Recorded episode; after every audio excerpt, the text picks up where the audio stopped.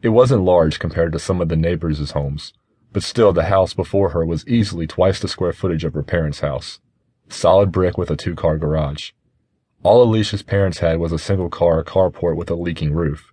Alicia had to park in the grass next to it, a brown spot always present from where the grass had died. She turned right at the garage and followed the stone walkway to the front door, the smell of fresh mulch from the flower beds on either side filling her nostrils.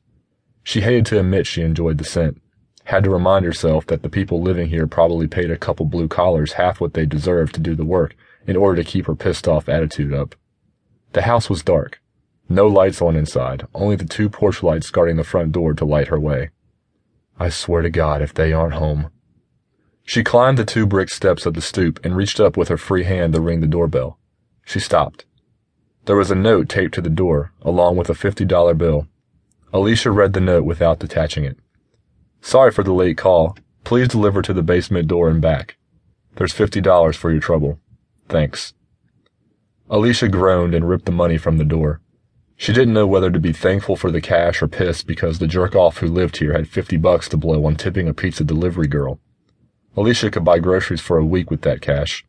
She settled on kinda thankful and mostly pissed and walked through the grass around the side of the house, a faint glow of a light in the rear helping her see.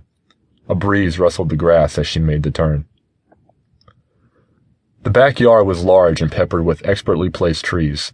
A gazebo sat in the back corner of the lot, and a propane grill the size of Alicia's car dominated a back patio surrounded by tiki torches and potted plants. To the left of the patio, she saw the brick stairs leading down to the basement door with a black pipe hand railing down the left side. A single light fixture burned above the door, throwing shadows on the lawn.